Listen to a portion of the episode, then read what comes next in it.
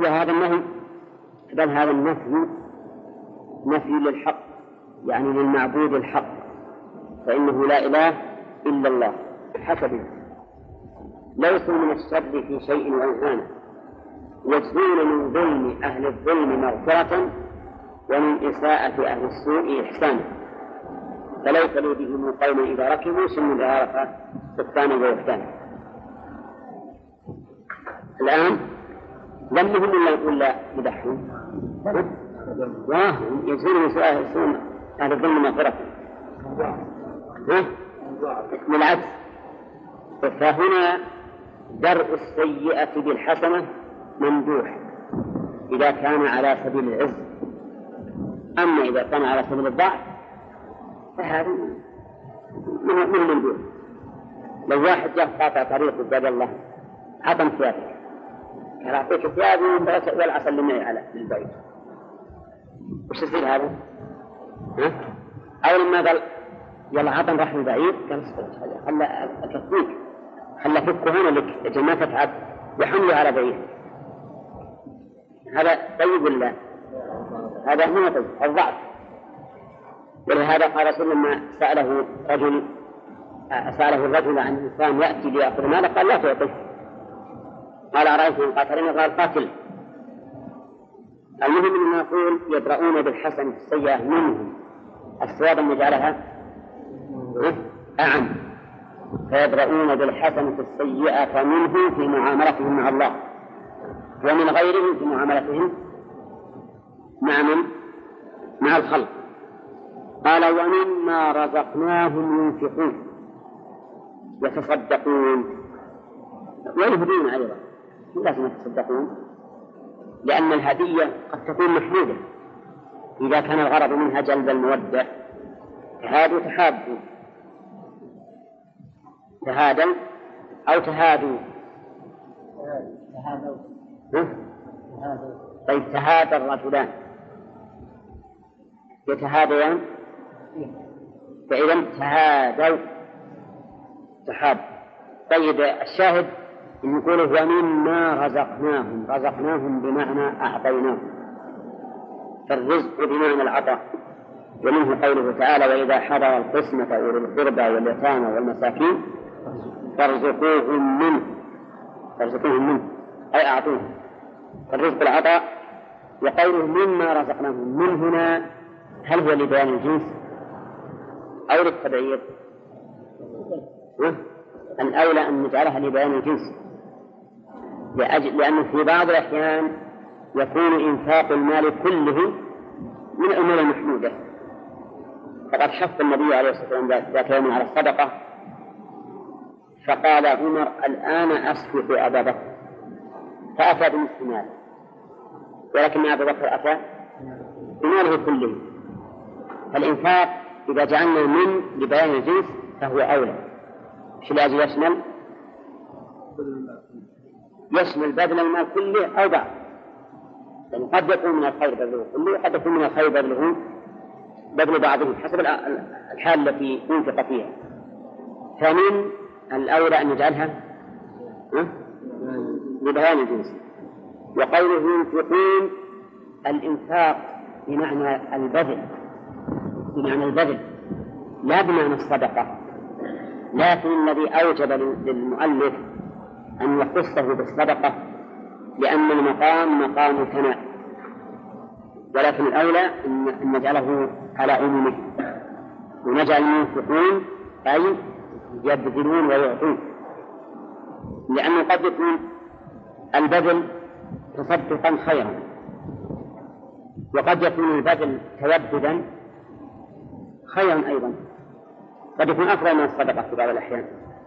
وعلى هذا فنقول الأولى أن نجعل الإنفاق بمعنى الإعطاء والبذل سواء كان صدقة أو كان هدية أو كان هبة وتعرفون الفرق بين الأمور الثلاث. وبغانم يبين الفرق بينها.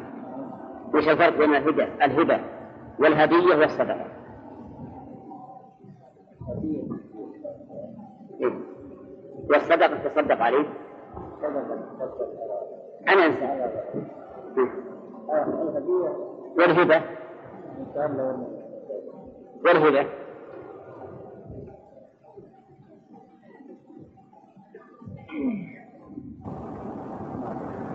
من يعرف الفرق بين بين الثلاثة؟ الهدية هي إعطاء المساوي أو الأكثر. للإنسان بقصد التوفي قصد التوفي بالتفرد الصدقة إعطاء الأجر بقصد الإرفاع وأما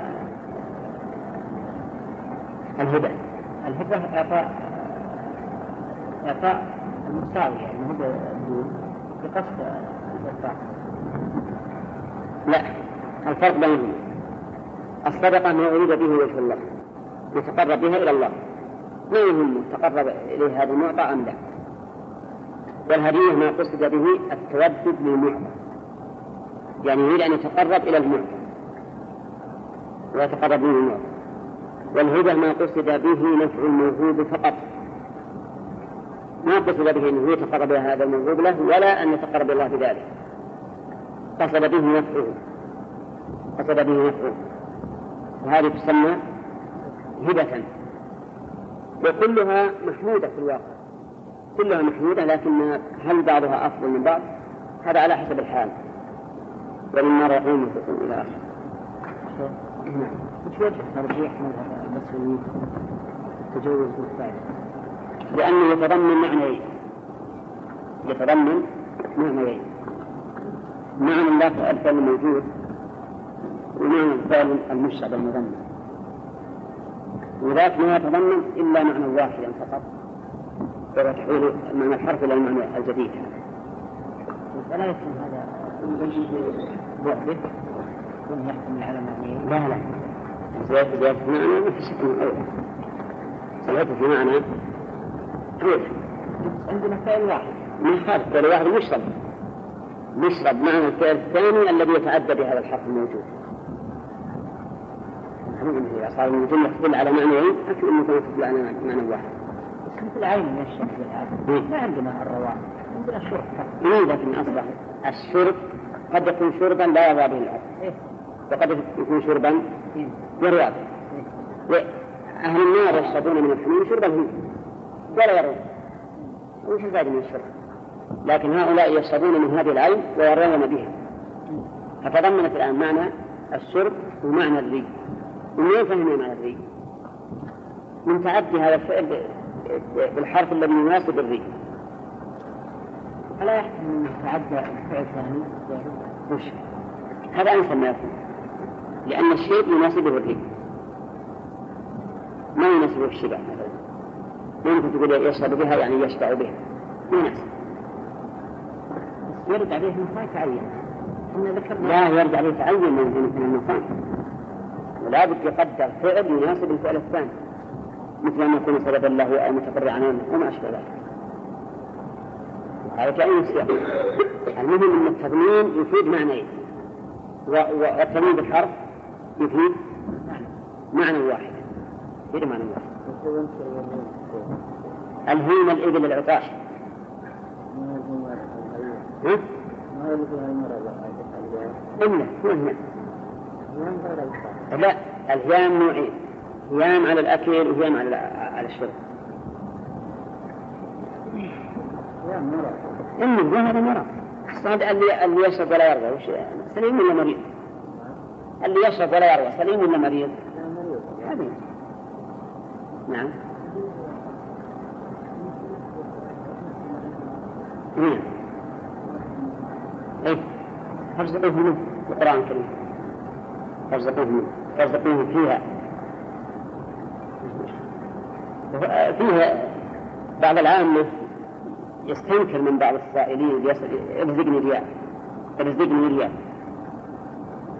يقول هذا مشرك والعياذ بالله. نعم شلون أعطيه المشرك؟ الشيطان هو مشرك. الرزق بمعنى العطاء. نعم.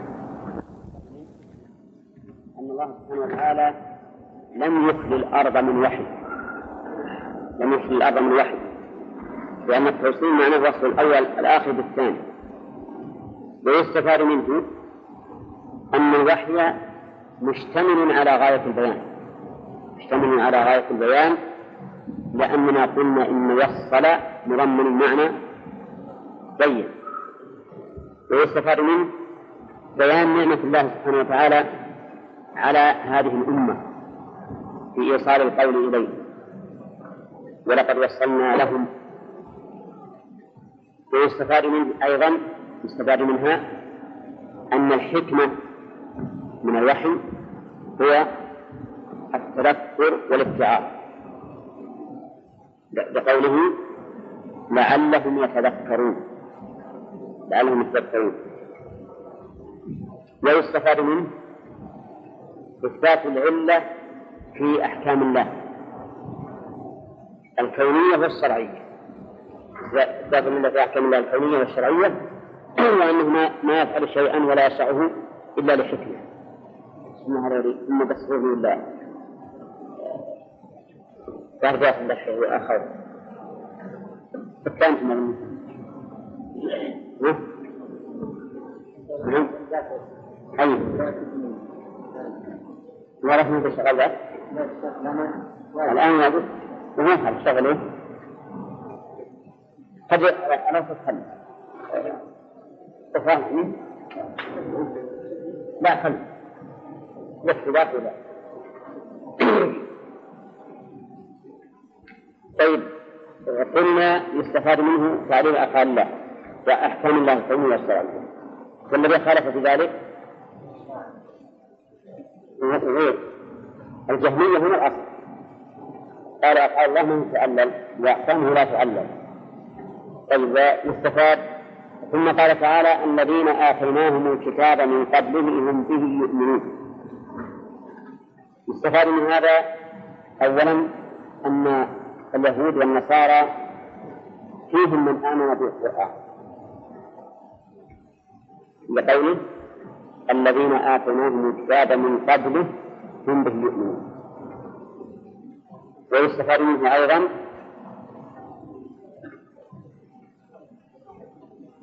أن حكم الغرب قد يتناول جنسه حكم الفرد يتناول جنسه بمعنى لا فرق. أجي أجي في مكانك ولا إبراهيم يكون يرى ما في شيء. ولا من خلقه هكذا. أن حكم الفرد يتناول الجنس وش معنى هذا؟ معناه الذين آتيناهم الكتاب من قبل لو نظرنا إليها وجدنا أنها عامة. تشمل كل الذين أوتوا الكتاب. وهل هي عامة؟ هو كل اللي اللي أوتوا الكتاب من قبل. آمنوا بالقرآن. أبدا. فيه النصارى بقوا على نصرانيتهم وفيه يهود بقوا على يهوديتهم ولكن من هؤلاء من آمن. من هؤلاء من آمن. يكون معنى ذلك أننا أعطينا الفرد أعطينا الجنس حكم الفرد. أعطينا الجنس حكم الفرد. أما فهمت هذا؟ يعني كأنه يقال إيمان عبد الله بن سلام وإيمان النجاشي مثلا. ما هو بأن هذا اسمه عبد الله بن سلام وهذا اسمه النجاشي؟ لكن لأنهم بيت الكتاب. فهم آمنوا لا لأسمائهم ولكن بما علموا من كتبهم بأن الرسول صلى الله عليه وسلم سيدعى وهذا يقتضي أن يكون كل هذا الجنس يجب أن يكون مؤمنا وإن لم يؤمنوا كلهم والمهم أنه يستفاد أن أن يستفاد من هذه الآية إعطاء حكم الجنس إعطاء الجنس حكم الفرد. إعطاء الجنس حكم الفرد.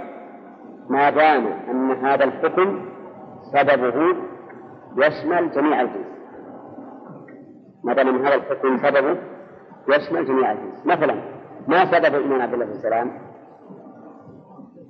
علمه بما في التوراة صفات الرسول صلى الله عليه وسلم.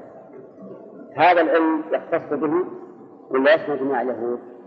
يشمل جميع اليهود. إذا فهنا أعطينا الجنس حكم الفرد بالعلة التي تشمله وغيره. بالعلة التي تشمله وغيره. وإلا قد يقول قائل ما نرى أن الذين آتيناهم الكتاب من قبلهم بيؤمنون من كلهم آمنوا؟ لكن نقول نعم هو ما آمن إلا بعضه لكن هذا الإيمان من بعضهم حمله عليه العلة الشاملة لجميع الجنس. فنستفيد من هذا. أننا نعطي الجنس حكم الفرد. إذا كان إذا كان علة هذا الحكم شاملة للجميع. إذا كانت علة هذا الحكم شاملة للجميع فإنه يعطى الجنس حكم الفرد. طيب يستفاد من هذه الآية أيضا الثناء البالغ على الذين آمنوا بالقرآن وبالكتب السابقة. كقوله هم به يؤمنون. ويستفاد منه أن صفة النبي صلى الله عليه وسلم موجودة فيما سبق من الكتب التوراة والإنجيل. وهذا صريح في آية الأعراف. بقوله الذي يجدونه مكتوبا عندهم في التوراة والإنجيل يأمرهم بالمعروف إلى آخره. ثم قال وإذا يتلى عليهم قالوا آمنا به إنه الحق من ربنا إنا كنا من قبل المسلمين. يستفاد من هذا أيضا من هذه الآية زيادة الثناء على هؤلاء. زيادة الثناء على هؤلاء بأنهم يؤمنون بكل ما يتلى عليهم. هم ما آمنوا بالقرآن جملة فقط ولكن جملة وتفصيلا. وأخذنا ذلك من قوله وإذا يتلى يتلى ويتلى فعل المضارع يدل على الحدوث والاستمرار. نعم. يدل على التجدد والحدوث. وأن هذا شأنهم كلما تلي عليه. ويستفاد منه أيضا من الآية الكريمة أنهم آمنوا لا لمجرد الهوى ولكن آمنوا إيمانا مبنيا على اقتناع. من يقصد من قولهم إنه الحق من ربنا. آمنا به إنه الحق من ربنا. ما آمنوا هكذا تبعا للناس ولكن آمنوا عن اقتناع. إنه الحق من ربنا. ويستفاد منه أيضا بأن القرآن من عند الله. لقوله من ربنا. ويستفاد منها كمال عقل هؤلاء الذين آمنوا. حيث عبروا هنا بالربوبية من ربنا. الألوهية لأن المقام يقتضي ذلك فإن الرب له حكم يحكم بما يشاء كونا وشرعا كونا وشرعا. ويستفاد من هذا أيضا أنهم أن هؤلاء كانوا كانوا مؤمنين مسلمين من قادين الكتب السابقة لقوله إنا كنا من قبله مسلمين ويستفاد منه. جواز ثناء المرء على نفسه بصفات بالصفات المحدودة بشرط أن يكون في ذلك مصلحة. وأن لا يكون فيه افتخار وعلم على الغيب بقوله إنا كنا من قبله مسلمين وهذا أمر واقع من الرسول صلى الله عليه وسلم ومن الصحابة ومن أهل العلم. قال النبي صلى الله عليه وسلم أنا النبي لا كذب أنا ابن عبد المطلب. وقال ابن مسعود لو لو أعلم أن أحدا تبلغه الإبل أعلم بكتاب الله مني لا لذهبت إليه. وهذا كلام على نفسه لكن مصلحة والعلماء دائما إذا كتبوا في كتاب يثنون عليه بما يقتضي هذا الكتاب من اختصاص السنة ومعلوم أن الثناء على الكتاب ثناء على مصنفه لو أنك أثنيت على هذا البناء مثلا هذا بناء جيد محكم جميل. من أثنيت عليه في الواقع؟ أثنيت على الباني. أين الباني. فهذه المسألة يجوز للإنسان أن يثني على نفسه بصفات الحمد بشرط أن لا أن لا يريد بذلك الافتقار على غيره. والشرط الثاني أيضا أن يكون في ذلك مصلحة. يكون في ذلك مصلحة. أما الشرط الأول فوجهه ظاهر. لأنه إذا كان إذا قصد بذلك الافتخار والعلو على الناس فهذا قصد محرم. ولهذا قال رسول الله صلى الله عليه وسلم أنا سيد ولد آدم يوم القيامة ولا فخر وكذلك أيضا اشتراط أن يكون فيه مصلحة. لأنه إذا لم يكن فيه مصلحة كان لغوا من القول على أقل ما نقول فيه. كان لغوا من القول. لأنه ليش الإنسان يمدح نفسه بالمصلحة. إلا أنه دولة أنه يريد أن يبرز صفاته ليفتخر بها على غيره ما فعل ذلك. حتى لو قال أنا ما أريد الفخر إذا لماذا؟ نعم. وقال الله تعالى أولئك يؤتون أجرهم مرتين بما صبروا ويدرؤون بالحسنة السيئة ومما رزقناهم ينفقون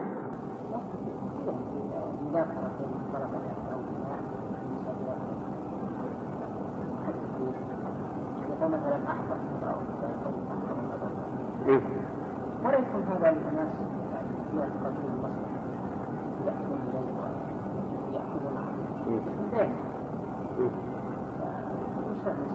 مصلحة من حكم على على يحكمون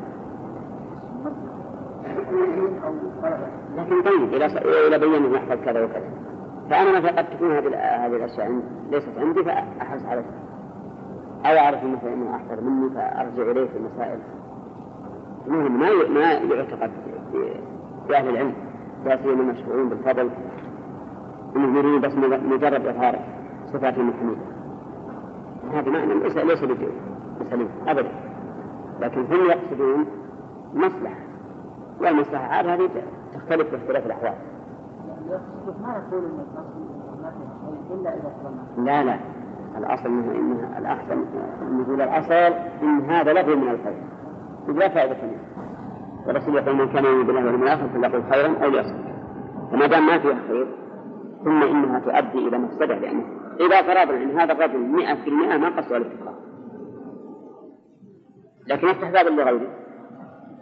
يفتح بابا لآخرين. يفتحون بذلك وقوله تعالى أولئك يؤتون أجرهم مرتين بما صبروا ويدعون بالحسنة والسيئة إلى آخره. فمما رزقناهم ينفقون يستفاد من هذه الآية الكريمة أن المؤمنين من أهل الكتاب لهم أجران. الأجر الأول؟ الإيمان بكتابه والثاني الإيمان بالقرآن. ومن فوائدها إثبات عدل الله سبحانه وتعالى حيث لم يضيع أجرهم الأول بالأجر الثاني ولا الأجر الثاني بالأجر الأول. يستفاد من ذلك أيضا أن الثواب على قدر العمل. فمن يعمل مثقال ذرة خيرا يره ومن يعمل مثقال ذرة شرا يره هؤلاء كان ثوابهم مرتين لأنهم عملوا كم؟ مرتين. ومن فوائد الآية أيضا إثبات الأسباب والعلل. لقوله بما صبروا. ومن فوائدها فضيلة الصبر. ما دام الصبر سبب للأجر ما دام أن الصبر سبب للأجر فلا شك أنه صفة حميدة. وفاضلة نعم. وأظن أن التفسير ذكرنا أن الصبر ينقسم إلى ثلاثة أقسام.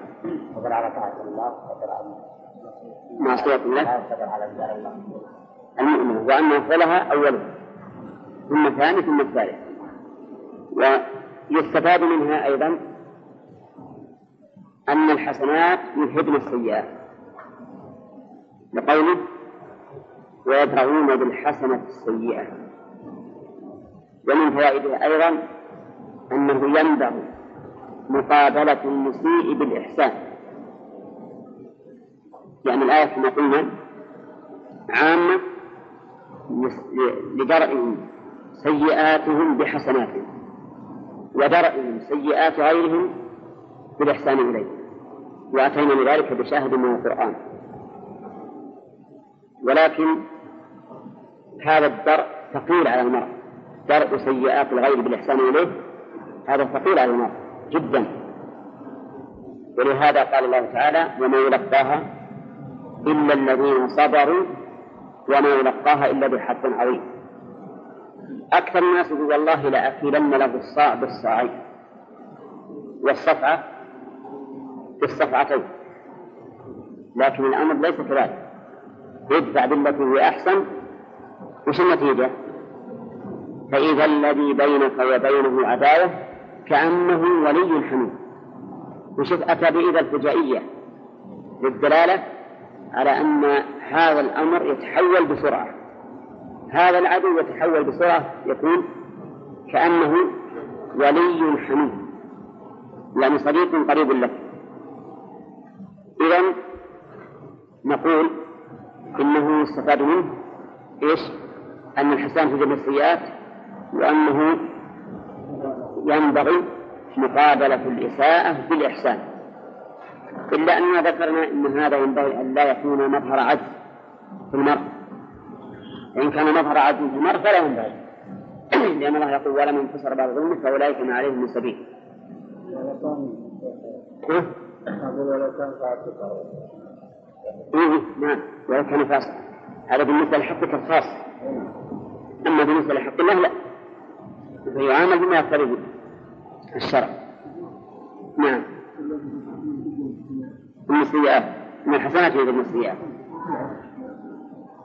نعم ربما توجد السيئات الحسنات بالمقابلة بطريقة المقابلة لأن الحسنات والسيئات توزن يوم القيامة فإذا رجع أحدهما صار الحكم له. قال ويستفاد من هذه الآية أيضا فضيلة الإنفاق من رزق الله. فضيلة الإنفاق من رزق الله. ومما رزقناه.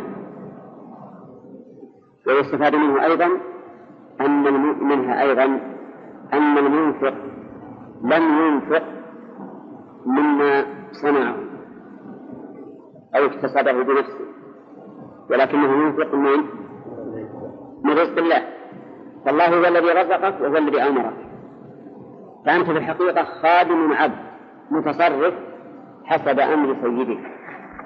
قال لك اكتسب فاكتسبت قال لك أنفق فأنفقت طيب قوله ومما رزقناهم ينفقون. نشوف الآن.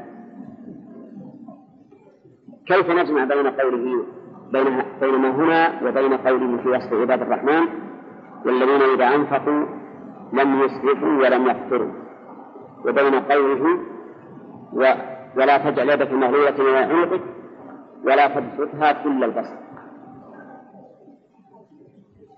نقول نجمع بينهما بأن غالب أحوال الناس أن لا ينفقوا جميع أموالهم وأن إنفاق جميع المال قد يكون مضرا بهم لكن في بعض الأحيان يكون إنفاق جميع المال محمود فلهذا قال لا تجعل لا لا تجعل يدك مغلولة إلى عنقك فلا تنفق. ولا تبسطها كل البسط فتنفق كل ما عندك. لكن النصوص الأخرى تدل على أن المسألة مبنية على أي شيء؟ على تغير الحكم بتغير الأحوال. فقد يكون مثلا من الأفضل إنفاق جميع المال وقد يكون من الأفضل إبقاء بعضه ويستفاد من الآية الكريمة أيضا قوله مما رزقناهم ينفقون. أن الإنفاق أن الإنفاق من رزق الله تبارك وتعالى محمود. والرزق كما عرفنا في باب العقيدة الرزق ما ينفع من حلال وضده. يقول السفاري هو الرزق ما ينفع من حلال وضده. وهو وش ضده؟ الحرام. فهل يحمد الإنسان إذا أنفق من حرام؟ ولا لا ولا لا؟ لا. لأنه ما ما ما يثاب عليه. والواجب عليه أنه يرد الشيء ويتخلص منه. هذا الواجب عليه. لكن المراد هنا بالرزق الذي يحمل على الإنفاق منه إذا كان رزقا حلالا.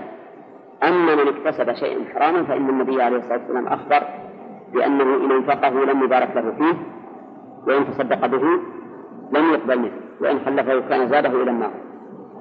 وهذا يدل على أن الإنفاق من المحرم لا, لا ينفع المرء. لكن ينفعه متى؟ إذا أنفقه يريد التخلص منه فإنه ينفعه بمعنى أنه لا يلحقه شيء من جرائه.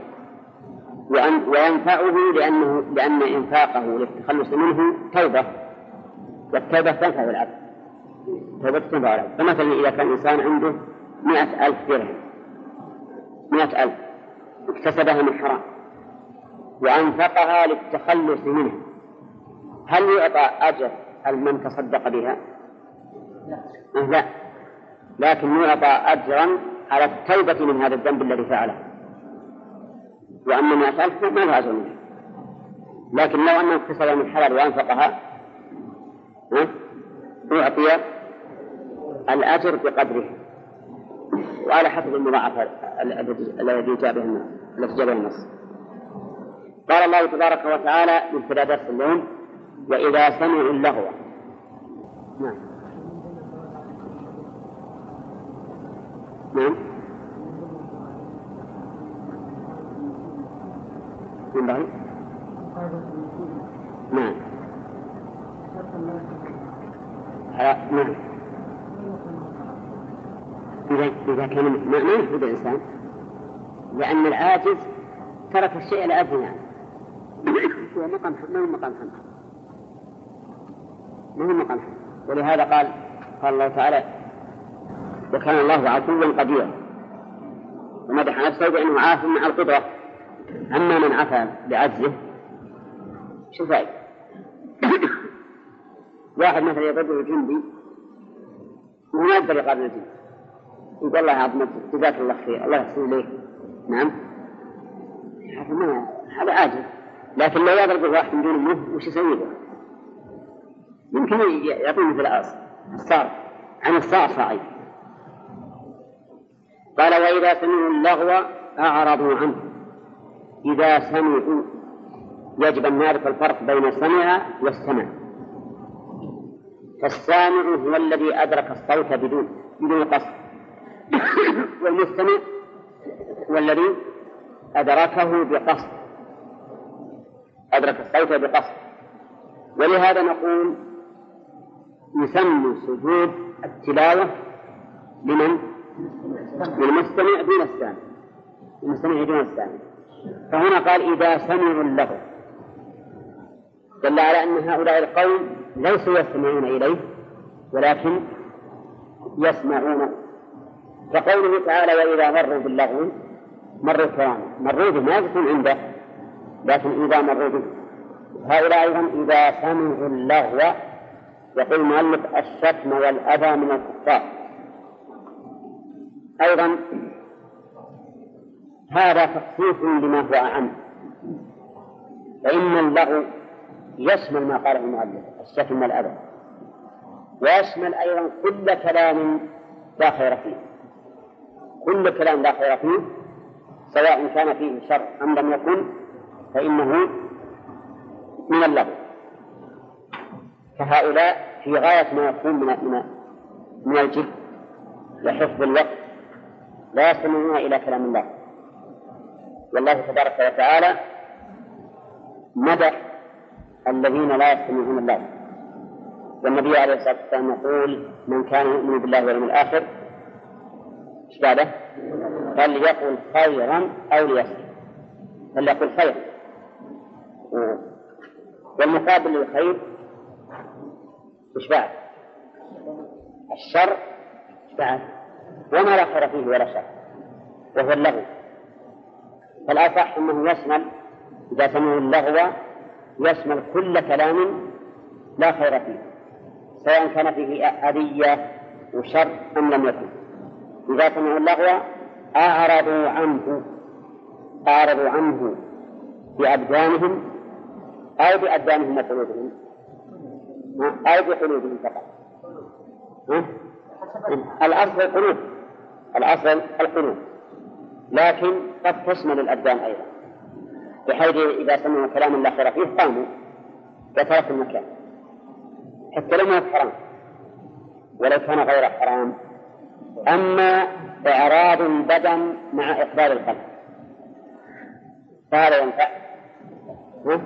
ما ينفع. فالمقام هنا أربعة أنواع.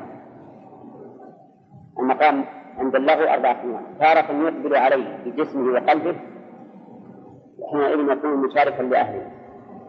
وتارة وتارة يعرض عنه بجسمه وقلبه بحيث ما يستمع إليه ويقول وتارة يعرض بقلبه دون جسمه. وتارة يعرض بجسمه دون قلبه. والتركيز هنا على أي شيء؟ الإعراض بالقلب أعرضوا عنه وقالوا لنا أعمالنا ولكم أعمالكم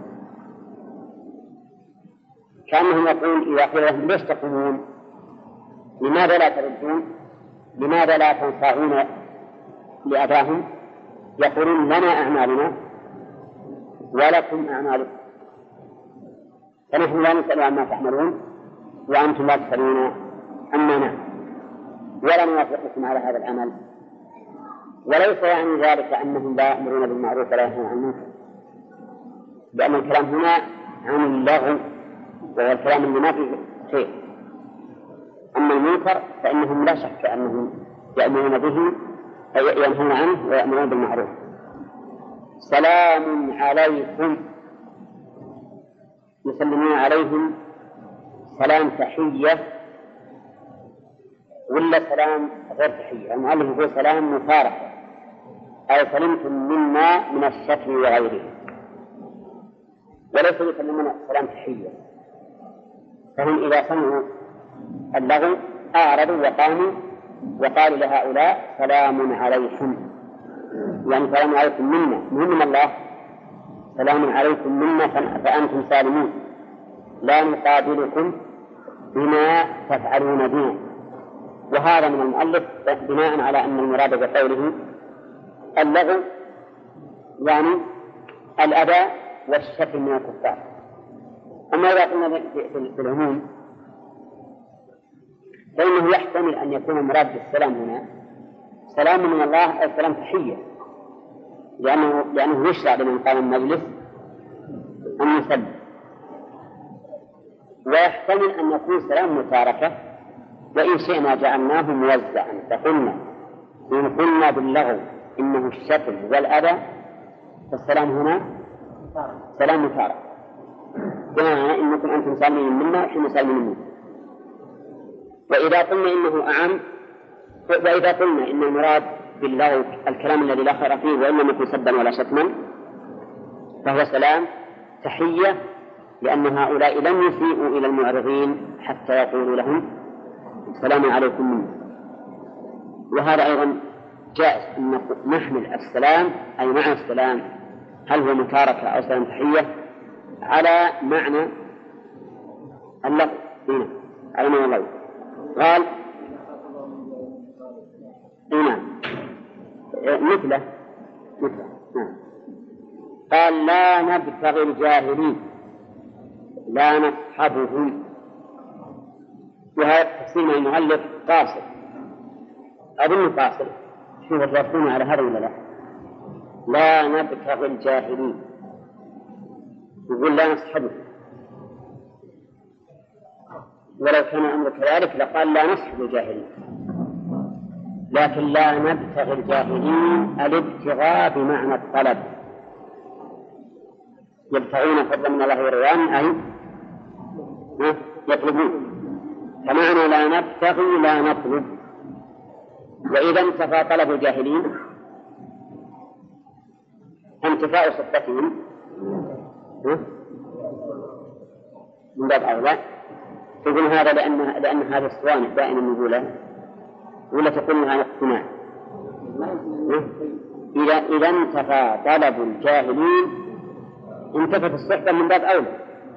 لأنهم هم ما يطلبون جاهلين ولا يدورون فضلا عن كونهم إذا وجدوهم صحبون فأيهما أبلغ تفسير المؤلف أو ظاهر الآية؟ ظاهر الآية أولى وأبلغ. يعني نحن لا نطلب جاهلين فضلا عن صحبتهم. فضلا عن صحبتهم. وذلك لأنهم ذوي علم وبصيرة والإنسان ذوي العلم والبصيرة. ما يطلب الجاهلين فيكون معهم. بل لا يصحبون إلا الأخيار ذوي العلم والمروءة والشرف والدين. أما الجاهلين فإنهم لا يبتغونهم ولا يطلبونهم ولا يريدونه أيضا. ف والجاهل هنا المراد به السفيه أو من ليس بعالم. السفيه. المراد نعم المراد به السفيه حتى لو كان عالما. لأنه إذا أساء التصرف ولو كان عالما فهو بمنزلة الجاهل بل أشد. بل أشد من الجاهل. لأن من من خالف عن علم أشد من من خالف عن جهل. ويسمى من خالف عن علم يسمى سفيها ويسمى جاهلا مركبا. نعم إذا ادعى أنه يعلم. بخلاف الإنسان الجاهل الذي لم يأتي العلم أصلا فإن هذا قد يستقيم إذا علم. طيب إذا الجاهلون هنا ليسوا من لا يعلمون بل السفهاء. وإذا قال قائل ما الذي يدل على أن الجهل يأتي بما السفه؟ إما قوله تعالى إنما التوبة على الله للذين يعملون السوء بجهالة ثم يتوبون من قريب. فإن قوله بجهالة بلا شك المراد إيش؟ بسفة.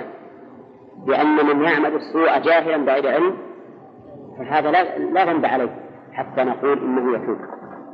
فالجهل هنا بمعنى السفة. لا نبتغي الجاهلين أو السفهاء الذين يعملون بجهالة. نعم؟ طيب الجاهل الذي غير عالم هل يبتغيه المرء؟ ربما يبتغيه يطلبه لأجل علمه ربما يطلبه ليعلمه. ما دام جاهل ولهذا الرسول صلى الله عليه وسلم كان يعرض نفسه على القبائل في موسم الحج. يجي القبيلة ويأخذ عليهم يدعوهم إلى الله. فهو يطلب هؤلاء الجهال ليعلمهم لكن المراد بالجهل هنا هو السفة. لأن السفيه فعله في الحقيقة كفعل الجاهل تماما إذ أنه يخالف الحق ولا يعمل به لكنه أشد من الجاهل لأنه غير معذور ونزل في الحفظ إلى آخره طيب نحن الآن وإياكم نقرأ مثل هذه الصفات فهل المراد أن نقرأها للعلم ولا للعمل؟ ها؟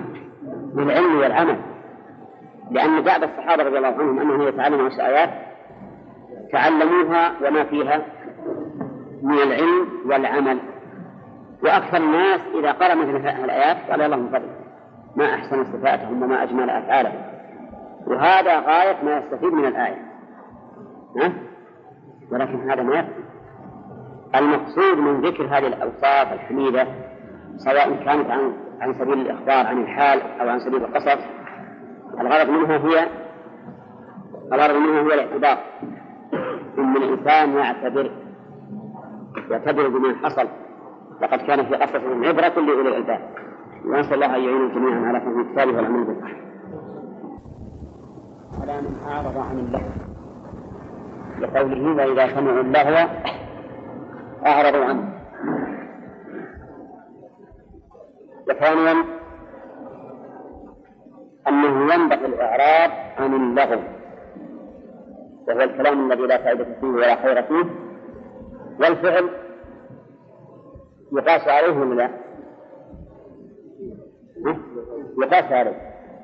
فلا ينبغي الإنسان أن ينظر وقته في أفعال في أفعال لا خير فيها واعلم أن الخيرية ذاتية وعرضية بمعنى أنه قد يكون الشيء خيرا في ذاته وقد يكون خيرا لغيره. لعادة يعرض له. فمثلا الصلاة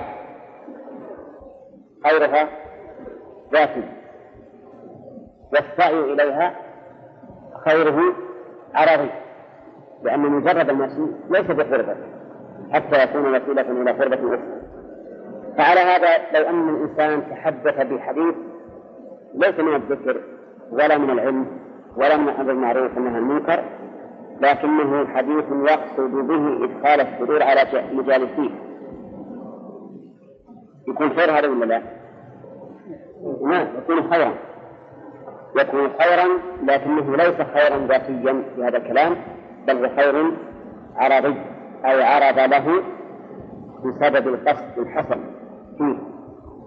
وهذا الحقيقة على هذا التقدير واضح ولاحظ أيضا أنه لا سواء بين الخير العرضي والخير الذات لأن الخير العرضي يفقد خيره إذا إذا زال السبب والخير الذاتي خيره ثابت دائم طيب إذا نقول يستفاد منه أن ترك الله مما يثنى عليه أو ذكرنا هذا. الثناء على ترك الله لكن هنا ما دمنا قلنا إنه خير عربي لكن محمد خليك إنسان فاهم. ما دمنا قلنا إنه خير عربي فهذا إذا انتهى وزال السبب الذي من اجله يتحدث يكون الباقي له ما في فائدة. يكون من من الأحسن تركه إن كان يريد بالأول من الآخر فليقل خيرا أو لا على بالنسبة لجلسات أخرى أو في نفس الجلسة. في نفس هذه الجلسة. في نفس هذه الجلسه اما الجلسات الأخرى فكل جلسه لها حكمها كل جلسة لها حكمها لكن حتى في نفس هذه الجلسة إذا زال السبب الذي من اجله أتحدث اليه ذهبت الحريه فممكن أن ينتقل بهم إلى إلى حديث آخر مفيد أو نحو ذلك. الانسان الإنسان الحقيقة البصير يستطيع يعمل. ومن أحسن ما يكون أن بعض الإخوان إذا صاحب أحدا ربما يوجه له أسئلة. أسئلة مفيدة مثلا في الدين مثلا. لأجل أنه يشغل الناس عن الكلام اللغوي الذي لا فائدة منه. ويشدهم أيضا إلى البحث. فإنه قد يكون عند الإنسان سؤال ناسيه وإذا انفتح الباب تذكره هذا من أحسن ما يكون. لا سيما طلبة العلم الذي ينبغي أن يكونوا أن يكونوا مفيدين للناس في جلساتهم. يعني فلا ينبغي أن طالب العلم تكون جلسته مثل جلسة العامة بل يحرص على الفائدة ما أمكن. ويستفاد من الآية الكريمة أنه ينبغي التبرؤ من أصحاب اللغو وعدم مجالستهم بقولهم لنا أعمالنا ولكم أعمالكم. كذا. ويستفاد منه مشروعية السلام عند الانصراف. لقوله سلام عليكم. وهذا يتوجه على تفسير المؤلف لها ولا لا؟ لا. لا أنا أريد الخاص طيب لأن معنى كلام المؤلف آه، ما ما يستقيم هذه الفائدة على تفسير المؤلف. إذ أنه يرى أن السلام هنا سلام متاركة. لا سلام تحية وعلى هذا فلا تؤخذ هذه الفائدة. وهو إنما حمله على سلام المتاركة بناء على تفسيره اللغو بأنه الشتم والسب والحقيقة أن هذا تفسير ناقص. لأن السب والشتم قد لا يقال أنه لغو فقط بل لغو وعدوان. نعم فهو يعني أخص من كونه لغوا الفائدة هذا المهم شوية السلام؟ كلها. لأن إحنا رجحنا أنه عام. هنا. شوف أول ما تخالف يعني ما تخالف الآية. يعني قالوا إذا سمعوا اللغو الكلام لا لا خير فيه ولا فيه الشر. والكلام الذي لا خير فيه يمكن أن يقول الإنسان عنهم ويقول السلام عليكم. سلام تحية. لأنه يعني محرم.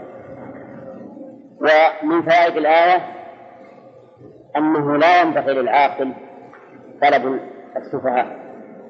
فضلا عن الجلوس معه. بقوله لا نبتغي الجاهلين.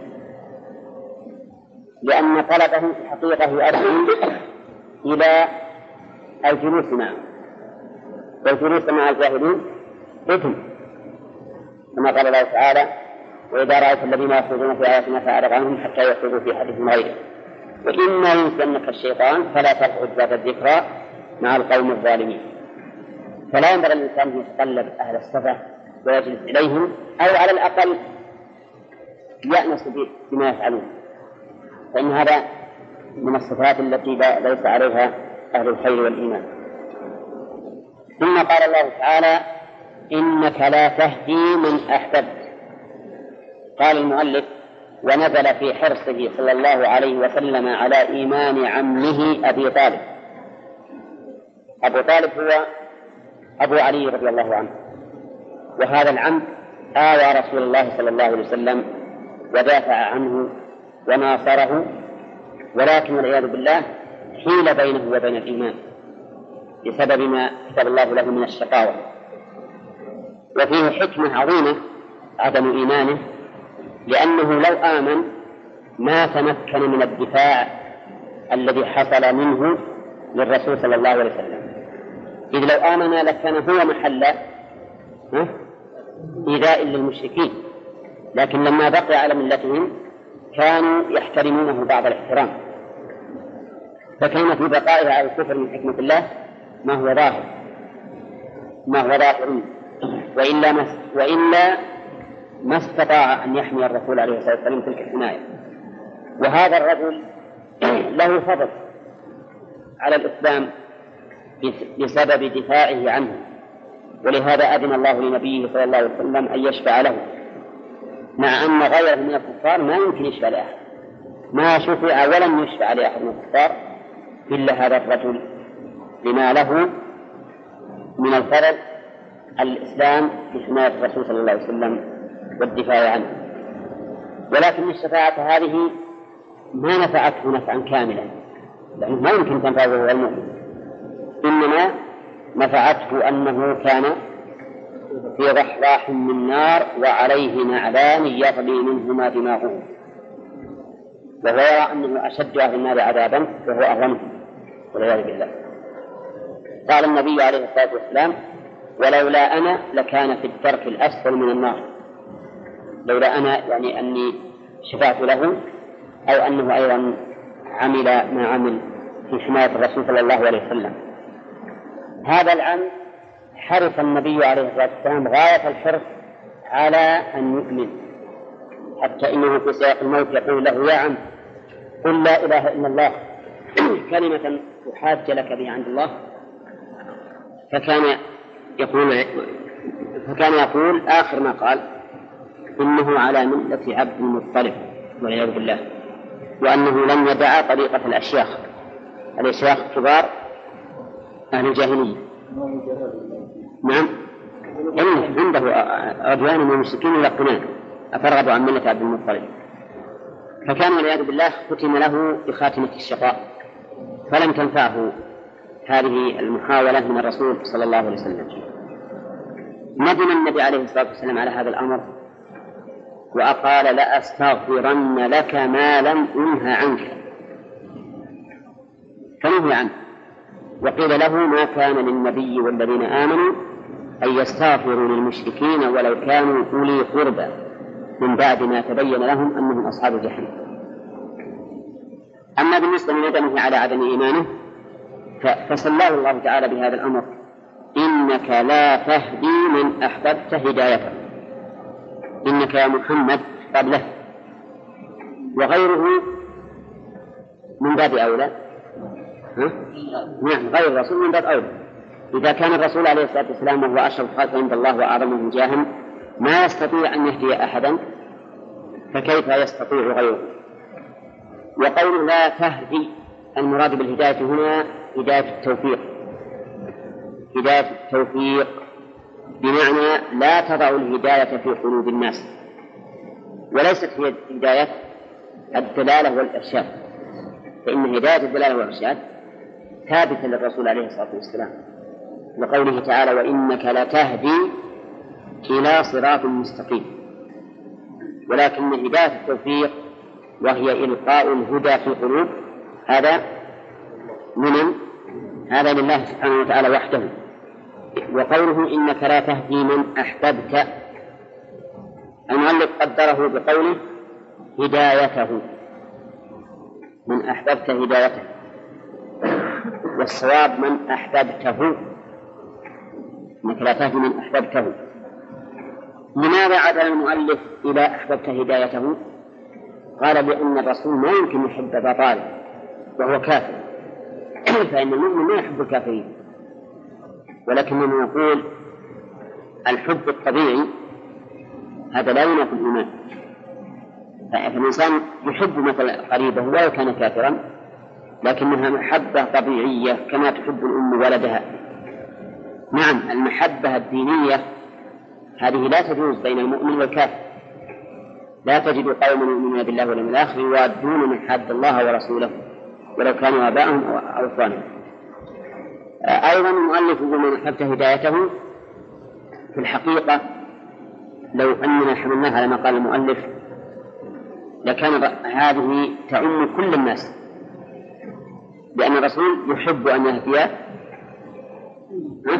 كل الناس مو بس أمر أبا طالب لكن من أحببته هذا يختص بأبي طالب مثلا أو غيره من من أقاربه. أيضا لو أننا قلنا كما قال المؤلف لكن لكان في الآية إضمار وش الإضمار على تقدير المؤلف؟ إضمار الهداية. لأن الأصل في في ضمير الموصول ضمير الصلة الأصل في ضمير الصلة أن يعود إلى نفس الصلة. وإنك لا تهدي من من.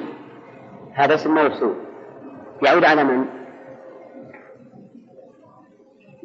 على أبي طالب. وعائد الصلة يعود على نفس الصلة.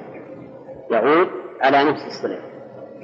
وبهذا تبين أن الراجح من أحببته من وجوه ثلاث. وجه لفظي وجه معنوي ووجهان لفظيان الوجه المعنوي أن الآية نزلت في أبي طالب ولو قلنا من أحببت هدايته لكانت عامة الوجهان اللفظيان أننا إذا قدرنا هدايته لازم أن يكون في الآية شيء محذوف. والأصل عدم الحذف. الوجه الثاني من الوجهين اللفظيين أن عائد الصلة يعود إلى إيش؟ لم هو عائد الصلة يعود إلى الموصول. عائد الصلة يعود إلى الموصول. فإذا عاد إلى من؟ في قول من أحببت. صار المراد من أحببته هو. من أحببته هو. وأما ما لاحظ المؤلف فيما يظهر لي أن المؤلف لاحظ أن الرسول صلى الله عليه وسلم لا يمكن أن يحب أبا طالب. فالجواب عليه أن المحبة نوعان. محبة طبيعية ومحبة شرعية. المحبة الطبيعية لا تنافي المحبة الشرعية. الشرعية قد تجتمع معها وقد تنفرد. فإذا كان المؤمن قريبا لك اجتمع فيه المحبتان. وإذا كان بعيدا منك اجتمع وجد فيه محبة واحدة وهي الشرعية. وإذا كان قريبا وهو غير مؤمن ففيه محبة واحدة وهي المحبة الطبيعية. إنك لا تهدي من أحببت لمن الهداية إذن ولكن الله يهدي من يشاء. يهدي نعم. هداية إيش؟ هداية التوفيق. من يشاء أي من يشاء أن يهديه. هذا اللي نقول من يشاء هدايته. من يشاء هدايته لقوله يهدي من يشاء. وقوله يهدي من يشاء علق الفعل بالمشيئة. يهدي من يشاء. وكل فعل يعلق الله بالمشيئة من أفعاله فإنه مقرون بالحكمة. إذ أن أفعال الله كلها مبنية على الحكمة إذا من يشاء هدايته ليس الأمر اعتباطيا ولكن الأمر على حكمة. إن ربي على صراط مستقيم. ما يهدي من يهدي إلا وهو أهل للهداية. قال الله تعالى الله أعلم حيث يجعل رسالته. وكذلك هو أعلم حيث تكون هذه الرسالة. فمن كان أهلا للرسالة يرسل ومن كان أهلا للقيام بواجب الرسالة نعم هدي لذلك فإذا الإطلاق في قوله يهدي من يشاء. إيش؟ الحكمة نعم. قال وهو أعلم بالمهتدين. قال المؤلف أي عالم. بالمهتدين غريب المؤلف. إحنا ذكرنا اننا ننتقد المؤلف. ننتقده من وجهين. الوجه الأول أن هذا تحريف للقرآن. أولى. حيث حول أعلم الدال على الكمال في العلم والأفضلية فيه إلى عالم الذي لا يمنع مشاركة غيره له في هذه الصفة. أليس كذلك؟ فأنا أقول محمد عالم وزيد عالم وبكر عالم إلى آخره ولا لا؟ لكن يجد مثلا زيد أعلم معناه أنه ما سواه أحد في علم المؤلف الآن حرف القرآن حيث إيش؟ حيث فسر أعلم بعالم ففسر ما يدل على الكمال بما يدل على المشاركة آه الوجه الثاني أنه نقول إن وصف إن وصف الله بأنه أعلم أكمل من وصفه بأنه عالم أكمل بلا بلا ريب. فما الذي يمنع أن نقول أكمل؟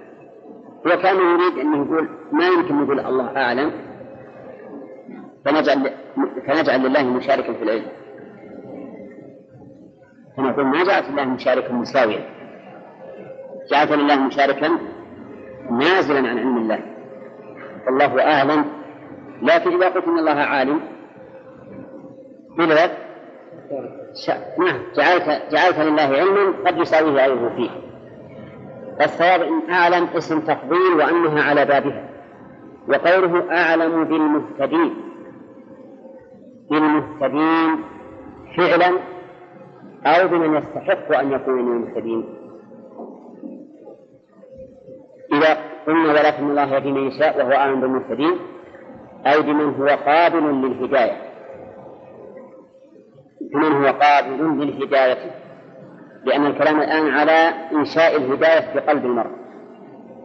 فيكون أعلم بالمهتدين من معناه الذين اهتدوا بل أعلم بمن يستحق أن يكون أن يقبل الهدى. ولهذا فسره بعضهم بالمهتدين في علم الله.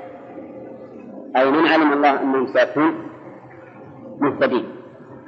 فعلى كل حال المهتدي معناه من كان قابل للهداية ومعناه من اهتدى بالفعل.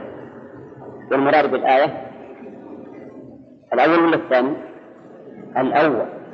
يعني أعلم بمن يقبل الهداية فيهديه. نعم. وهو أعلم بالمهتدين. طيب المهتدين هنا الذين اهتدوا بمعنى قبلوا الهدى. وتمسكوا به. الجمع بين هذه الآية وبين الآية التي أشرنا إليها قبل قليل وإنك لتهدي إلى صراط مستقيم. أما المثبت غير المنفي ولا لا؟ وإنك لتهدي إلى صراط إنك لا تهدي من فنقول إنك لتهدي إلى صراط مستقيم المراد بها هداية الدلالة. كقوله تعالى وأما ثمود فهديناهم فاستحبوا العمى على الهدى. هديناهم معناه؟ دللناهم على الهدى. ولكنهم لا البلاء استحبوا العمى عليه.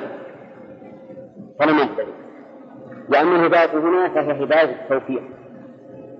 هداية التوفيق. وهذه ليست لأحد. ما هي إلا لله سبحانه وتعالى.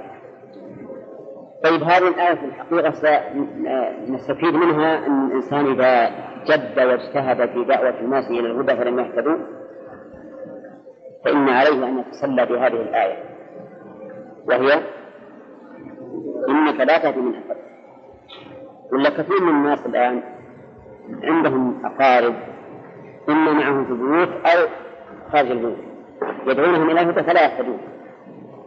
فنقول الحمد لله أن أن الله سبحانه وتعالى بين أن هذا الأمر ليس إليه إنما هو إليه. إن اهتدوا فلهم ولنا ثواب دلالتهم وإن لم يهتدوا فلنا ثواب الدلالة والدعوة وعليهم وزر الغي نعم. أعلم. من باب كلمة وراء من العلم. لا. أصلا هم قلنا أنه أنه يجوز حذف المبتدأ والخبر في أيضا ما بلازم اسم التفضيل ينصب ما ينصب الفعل لأن اسم التفضيل ما ينصب المفعول أبدا. اسم التفضيل ما يمكن ينصب المفعول أبدا. فهمت؟ ويمكن يرفع الفاعل بشروط تأتينا إن شاء الله في باب شروط اسم التفضيل في باب عمل اسم التفضيل هنا. ها؟ الله أعلم. حيث يدعو يسأل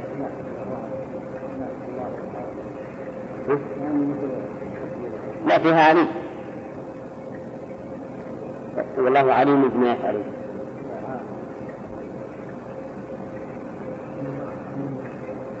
إيه. إن الله عالم غيب السماوات. عالم غيب السماوات. وهذا ما يستقيم أعلم غيب السماوات. إن الله أعلم غيب السماوات ما يستقيم. نعم. يقول وقالوا أي قومه قوم من؟ قوم الرسول صلى الله عليه وسلم. وقالوا يعني قريش إن نتبع الهدى معك نتخطف من أرضنا. أعوذ بالله. سواء قالوا ذلك عن عن عقيدة أو عن أو عن غير عقيدة. هذا هذا القول كذب. قالوا إن نتبع الهدى معك المعية هنا للمصاحبة والتبعية. يعني إن نتبع الهدى ونكون معك فيما تدعو إليه. والمراد بالهدى ما جاء به الرسول عليه الصلاة والسلام. وفي قولهم إن نتبع الهدى معك.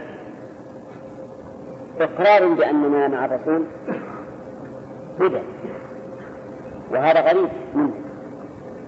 أنهم يقولون إن نتبع الهدى معك. فيعترفون بأنه هدى. ثم بعد ذلك يكفرون. وش يحصل؟ إن نتبع الهدى معك نتخطف من أرضنا. يعني يقول المؤلف أي ننتزع منها بسرعة. الخطف نزع الشيء بسرعة. يعني يتخطفون الناس. يتخطفون ويكونون علينا. لأننا خالفنا ما كانوا عليه من الشرك والأوثان. فهم يقضون علينا بسرعة. خذوا بالكم؟ وهذا كقوله تعالى إنما ذلكم الشيطان يخوف أولياءه. فالشيطان يخوف المؤمنين الكفار. يقول ترى إن آمنتم حصل كذا وكذا. إن تمسكتم بدينكم حصل كذا وكذا. إن كانكم ألزمتم الناس باتباع الإسلام ظاهرا وباطنا ثار الناس عليه. الناس تأثر باعهم يريدون الفسوق.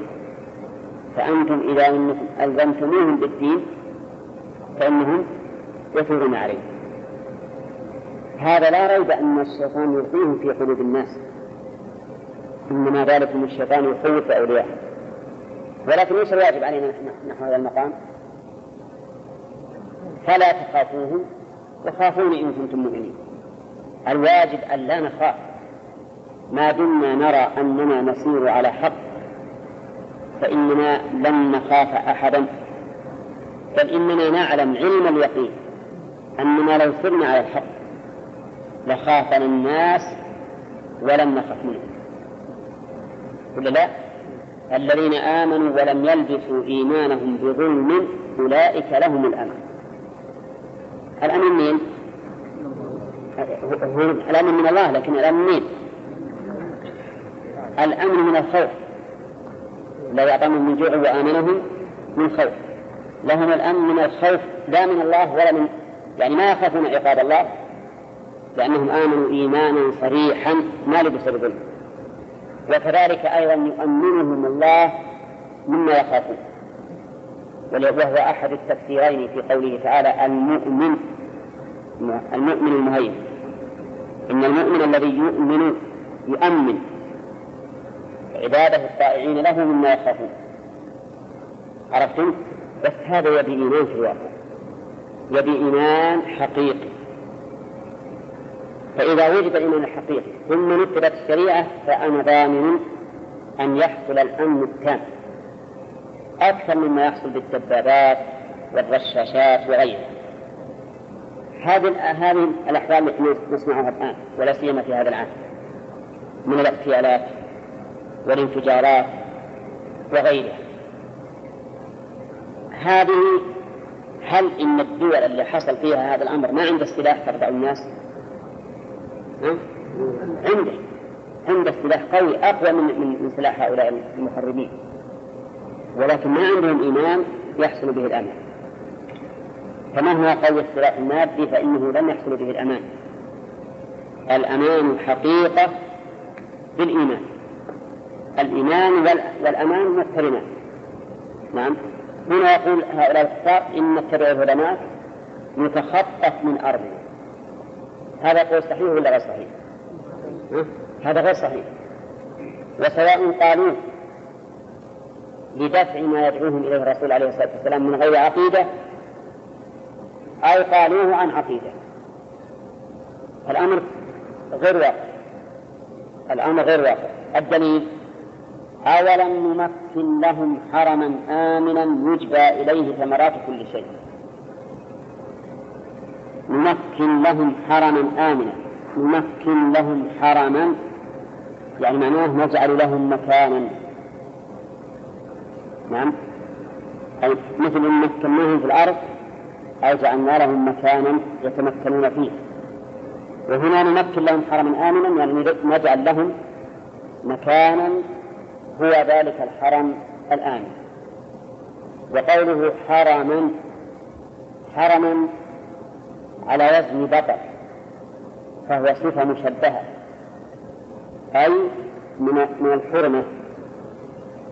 صفة مشبهة من الحرمة. يعني مكانا حرما أي ذا حرمة. ولا ولا ريب أن مكة المكرمة لها حرمة عظيمة في نفوس الناس حتى في الجاهلية. وقوله آمنا هنا كلمة آمن اسم فاعل. وهل الحرم هو الآمن؟ أو من فيه هو الآمن؟ ها؟ أي. كيف كلام يعني أيضا نفس الحرم. يعني في يوم الدين لا يهدم المؤلف يقول يأمنون فيه من الإغارة والقتل الواقعين من بعض العرب على بعض. فجعل آمن أي آمنا أهله. أي آمن أهله. يعني فسر آمن بقوله يأمنون. ويقول معنى آمن أهله؟ وعندي أن الوصف هنا للحرم. لأن المؤلف بها الآن وصف سببي. وأنا أرى أنه وصف حقيقي. عندهم نعت يسمون نعت سببي ونعت حقيقي. فالنعت الحقيقي ما كان صفة للمنعوت. والسبب ما كان صفة لغيره مما يتصل به. نعم. فإذا قلت عندي رجل قائم. النعت هذا حقيقي. قائم يعود على رجل. عندي رجل قائم أبوه. هذا النعت سببي لأن الوصف قائم هو يعود على المنعوت ولا على ما ما, ما له به صلة؟ ما له به صلة نعم. المؤلف فيه من باب النعت السببي يعني الآمن أهله وعندي أنه نعت حقيقي وأنه وأن الحرم هو الآن. وإذا أمن المكان بلا ريب من فيه سوف يأمن. سوف يأمن. فهذا المكان آمن. وكما قال محمد وآمن ما أحد أعتدي عليه حتى من أراده بسوء أتلفه الله. ومن يجد فيه بإلحاد بظلم نذقه من عذاب أليم. طيب هذا الحرم الآمن نفس العرب مع كفرهم مهما فعل قريش ما يمكن يغزون هذا البيت أبدا. ثم إن أهل هذا البيت هم سادة العرب حتى في الجاهلية. فكيف يقولون نتخطف من أرضنا هذا غير ممكن. لأن الحرم آمن فهم آمنون فيه. ما يمكن أن أن يتخطفوا فيه. ثم مع ذلك هذا البلد مع كونه آمنا هو أيضا عايش الرغد. ما يلحق أهله به ولهذا قال يجبى إليه ثمرات كل شيء. يجبى يقول المؤلف بالفوقانية والتحتانية. شلون؟ يجبى وتجبى قراءتان سبعيتان. ومعنى يجبى يجبى أي يجمع من الجباية وهي الجمع. وقوله إليه يعني معناه ضم يجبى بمعنى يؤتى أيضا. يجمع الثمرات من كل أوب وتأتي إليه. تأتي إلى هذا البلد. وهذا هو الواقع. هذا هو الواقع.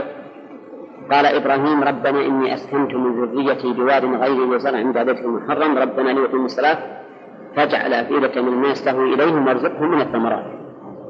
فكانت الثمرات تأتي إلى هذا البلد من كل أول من المكان القريب كالطائف وغيره ومن المكان البعيد. نعم. نعم. انتهاكم البيت. ما ينافي سنذكر إن شاء الله وقوله من كل أوب يعني من كل صوب أو أي صوب والصوب والأوب بمعنى الناحية أي من كل ناحية رزقا لهم من لدنا رزقا هذه معناها إيش معناها؟ إيش معنى الرزق؟ العطاء الرزق العطاء وهو منصوب على أنه مفعول من أجله. أو مصدر أو مفعول مطلق بقوله يجبى يجبى عطاء. وقوله من لدنا أي من عندنا وليس لهم به حول ولا قدرة بل الأمر من الله عز وجل هو الذي جعل هذه الثمرات تجبى إليه. ولكن أكثرهم لا يعلمون أن ما تقوله حق. قوله ولكن أكثرهم لا يعلمون. المعلوم هنا محذوف في الآية. ما قال لا يعلمون كذا وكذا. ولكن المؤلف خصه بقوله لا يعلمون أن ما تقوله حق. وعندي أن الأمر أعم وأشمل لأن حذف مفعول يدل على العموم. حذف مفعول يدل على العموم. فعليه نقول لا يعلمون أن ما تقول حق ولا يعلمون العاقبة أيضا. لا يعلمون العاقبة. فإن العاقبة أنه إذا كان هذا هذا الحرم آمنا في حال الكفر وتجبى إليه الثمرة في حال الكفر. فما بالك في حال الإيمان؟ كيف وقد قال إبراهيم وارزق أهله من الثمرات؟ من آمن منهم بالله واليوم الآخر. فالمؤمن إذا كان أهل هذا البلد مؤمنين فإن أمنه يكون أشد يكون أشد. من جهة أن نفس المكان آمن ومن جهة أن المؤمن الذي في هذا المكان آمن أيضا.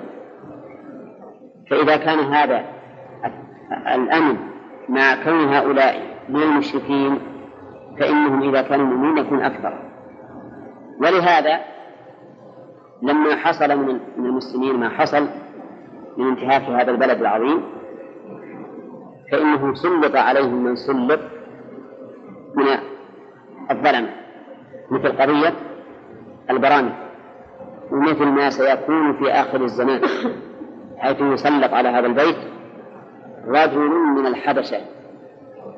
فيأتي إليه وينقضه حجرا حجرا. ولهذا نحن في الحقيقة نخاف خوفا عظيما مما نراه في مكة من الفسوق والمعاصي. نخاف أن يكون هذا بداية لانتهاك الحرم انتهاكا بالغا حتى يسلط عليه هذا الخبيث. ولكننا لا لا نعلم ماذا يكون في المستقبل. إنما المعاصي في الحرم لها أثر عظيم إما على نفس الحرم أو على من حوله. إذ يقول ولكن أكثرهم لا يعلمون. إذا نقول لا يعلمون. ليس خاصا بأن ما جاء به الحق بل هو عام. حتى في النهاية وفي الغاية مما لو آمن إيه. وكم أهلكنا من قرية بطلت معيشتها. هذه فائدة ذكر إهلاك القرى السابقة. حتى لأجل أن يقال لقريش الكفر لا يمنع الخوف ولا يمنع العقوبة بل إنه سبب العقوبة. فأنتم تقولون إننا إذا آمنا تخطفنا الناس هذا ليس بالحقيقة بل العكس هو الحقيقة. ولهذا قال وكم أهلكنا من قرية بطرت معيشتها. فكان الله يدلل, يدلل لتكذيب هؤلاء بأن الكفر لا ينجي بما أهلك به بما أهلك به الأمم السابقة التي بطرت معيشتها. طيب كلام هؤلاء الكفار للرسول صلى الله عليه وسلم. إن اتباع الهدى ما كنت خطب من أرض قبله الله. قبله الله تعالى بالسلب والإيجاب. أما الإيجاب فقال إننا مكنا لهم حرما آمنا ما يمكن. أن يكون هذا البلد خائفا فإذا كان آمنا في حال الكفر ففي حال الإيمان من باب أولى.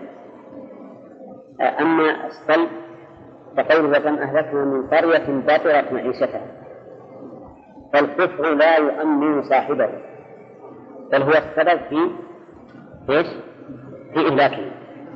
فأنتم بقاؤكم على الكفر ليس الذي ينجيكم من أن يتخطفكم الناس.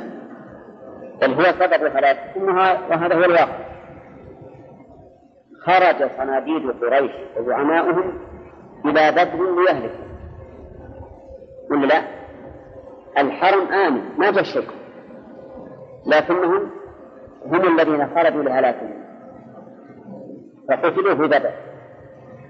فالحاصل إن الله يقول نحن نكذب ما قلتم.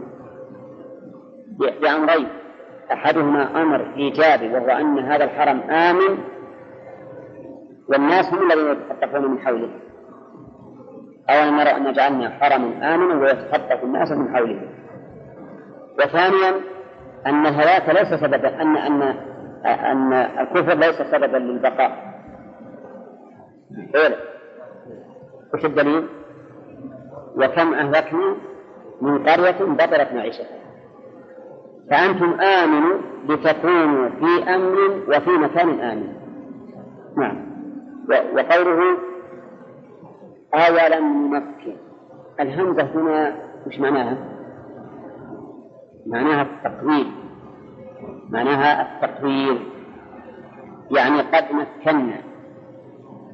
كما هي في قوله تعالى ألم نشرح لك صدرك؟ أي قد شرحنا لك. وقوله أولم أظنه مر علينا كثيرا من مثل هذا التعبير. وقلنا إن لعلماء النحو في ذلك. مذهبين. المذهب الأول أن الهمزة داخلة على شيء مقدر والواو أو الفاء حرف عطف على ذلك المقدر والمذهب الثاني أن الهمزة داخلة أن الهمزة بعد الواو محلها. لكن قدمت لأنها الاستفهام وأصلها وألم وألم يروا نعم. المقدر بحسب ما يناسب المقام. وقالوا إن نتبع الهدى معك نتخطف من أرضنا. نعم. أتخطف؟ أتخطفوا يعني هل هم تخطفوا ولم يمكن لهم حرم آمين. نعم.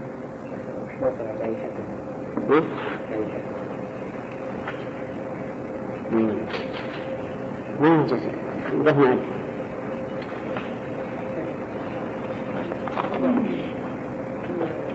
ثم قالوا ان طيب قوله تعالى ويوم يناديهم فيقول ماذا أجبتم المرسلين؟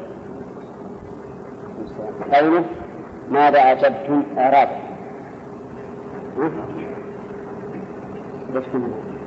نعم. ما تعرف الإعراب أرجو همسة محمد. إعراب ما بحضور إعراب ثم أو مفردان مفردان ويوم يناديهم فيقول ماذا أجبتم المرسلين. إعراب ماذا والجملة كله لا لا. ماذا أجبتم المرسلين؟ ما استفهام نعم. أجبتم إذا إذا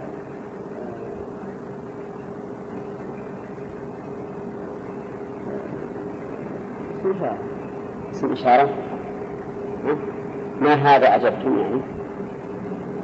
لا لا اسم موصول. اسم موصول؟ يعني ما الذي أجبتم؟ طيب. استمر. فعل النار والتاء فاعل والميم على الجسم. والمصريين محله من إعراب أجبتم صلة الموصول صلة الموصول طيب الموصول إيش محل من إعراب؟ والموصول مع من الإعراب خبر. خبر إيش؟ خبر. أين مبتدأ؟ نعم اسم الاستفهام طيب هل لك شاهد منها على هذا الإعراب من كلام مالك؟ كثير يعني هل يعني الوحية اللي إحنا درسنا نشوف إحنا طبقنا ولا لا؟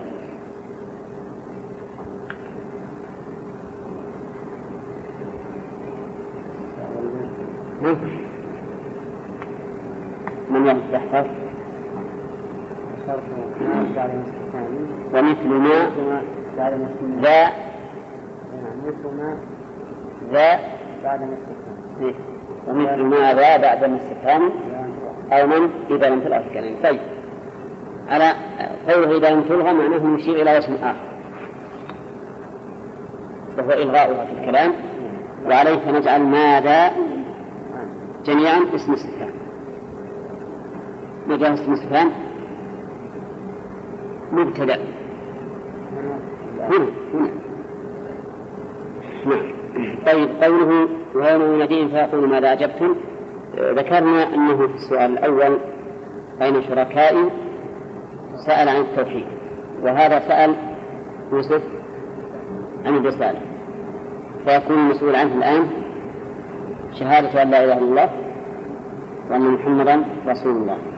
طيب أو أن عيسى أو موسى حسب الأمم التي تسأل؟ قوله تعالى فعميت عليهم الأنباء يومئذ إيش معنى عميت عليهم الأنباء؟ انطمست عليهم فلم يجدوا؟ فلم يجدوا جوابا. يعني سئلوا ماذا تكون المصريين؟ طلبوا شيئا ما ما وجدوا. نعم. قوله فهم لا يتساءلون. يلا. شنو لا يتساءلون؟ إيش؟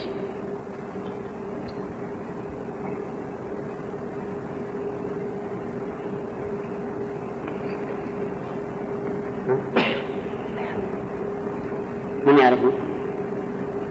نعم أنت صدق عليهم نعم ما يسأل ما يسأل أما لا أما لا يسألون الثاني أو لا يسألون يسألون إيه، نعم. زين. فهم لا يتساءلون عن هذه الأخبار وعن الجواب إما لعجزهم وعدم تمكنهم أو لأنهم لو سألوا ما, وجدوا خبر. طيب. وقال بعضهم معنى لا يتساءلون يعني معناه لا يتنادون في القرابة كما كانوا يفعلونه في الدنيا. إذا ضاقت على الإنسان الحيل صار ينادي قرابته وقرابة هذا وما أشبه ذلك وهناك في الآخرة ما يكون. قوله يومئذ يا ماهر يوم القيامة. ها؟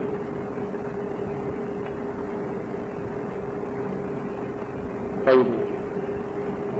إعرابة يومئذ. يوم مسعود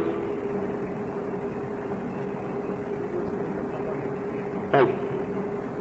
من صدق الضفير عن حسب فتح طيب. إذن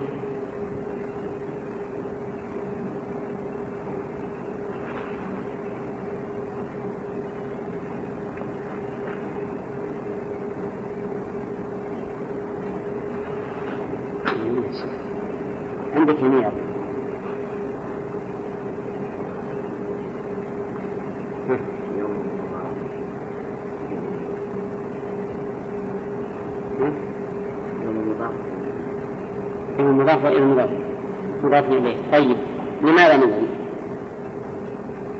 تنوين هذا وشو؟ نوع التوكيد ما يأتي التنوين التوكيد ماذا عن غانم يعرف التنوين هنا طيب وش نوع من التنوين؟ عوض عن إيش؟ عن جملة وش التقدير؟